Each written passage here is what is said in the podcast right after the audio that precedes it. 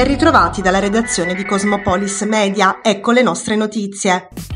Sono state diffuse le misure anti-Covid dell'anno scolastico 2022-2023 il documento è stato sviluppato dall'Istituto Superiore di Sanità in collaborazione col Ministero della Pubblica Istruzione e la Conferenza delle Regioni e delle Province Autonome. Una delle novità principali riguarda la permanenza in classe di alunni che presentino lieve sintomatologia respiratoria. Il colanaso, ad esempio, si legge nel documento, è molto frequente tra i bambini durante la stagione invernale e autunnale e non può da solo essere considerato motivo di allontanamento dall'edificio scolastico. Di conseguenza, gli studenti con lievi sintomi respiratori potranno frequentare in presenza usando la mascherina. Permanenza vietata invece in caso di sintomi quali febbre, cefalea forte, vomito, diarrea, perdita del gusto dell'olfatto e grave sintomatologia respiratoria, quale mal di gola e tosse molto forte. Ovviamente vietata la permanenza a scuola in caso di test per il Covid positivo.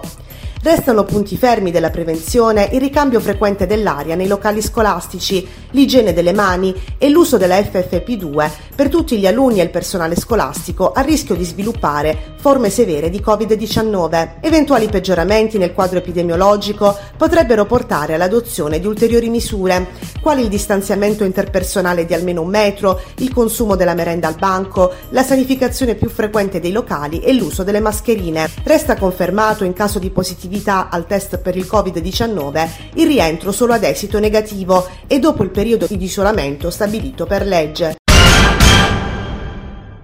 Sono 38.219 i nuovi contagi da Covid registrati in Italia secondo il bollettino del 5 agosto. Tasso di positività al 17%, 175 invece le vittime. 2.729 i casi di positività segnalati in Puglia, di cui 420 nel Tarantino insieme a 8 vittime. Le persone attualmente positive in regione sono 48.874, delle quali 433 sono ricoverate in area non critica critica e 18 in terapia intensiva. Presentato nella serata del 5 agosto allo Yachting Club il romanzo noir La svedese, ultimo libro di Giancarlo De Cataldo, magistrato e scrittore tarantino.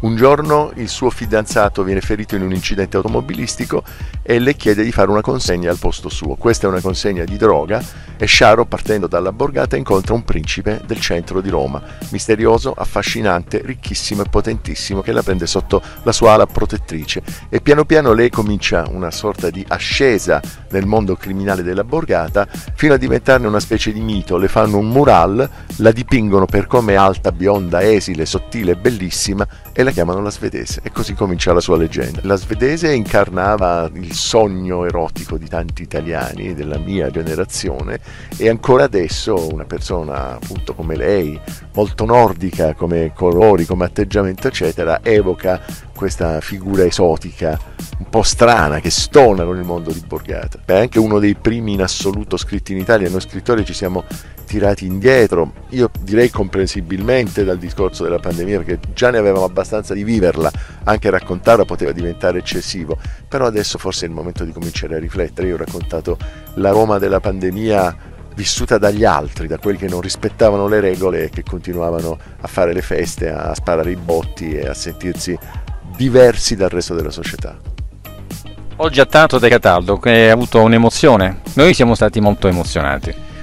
Beh, io ormai non vivo qui da tanti anni, ogni volta che ritorno c'è sempre questo sottile rivedere i volti amici di un tempo e rispecchiarsi e domandarsi, oddio, che penseranno adesso, come mi troveranno.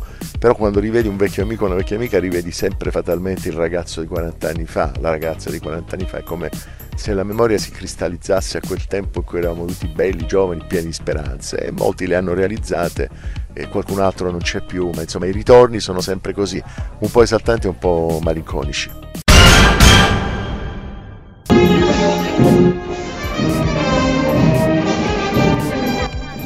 Conclusa nella serata del 5 agosto la festa patronale di Leporano dedicata a Sant'Emidio.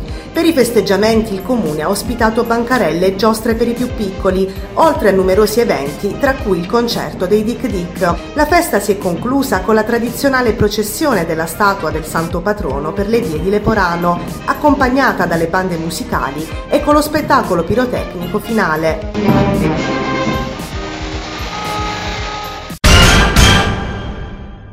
Dopo aver ufficializzato la composizione dei gironi, la Lega Pro ha rinviato il sorteggio del calendario del campionato di Serie C 2022-2023. Bisognerà infatti attendere ancora un po' per il sorteggio dei calendari del prossimo campionato di Serie C.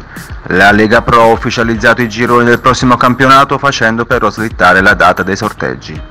Il rinvio annunciato ieri con un comunicato ufficiale è stato causato dalla decisione del Consiglio di Stato di concedere al Campobasso la sospensiva dell'esclusione dal campionato confermata dal TAR del Lazio insieme a quella del Teramo. L'udienza per la formazione morisana è fissata per il 25 agosto.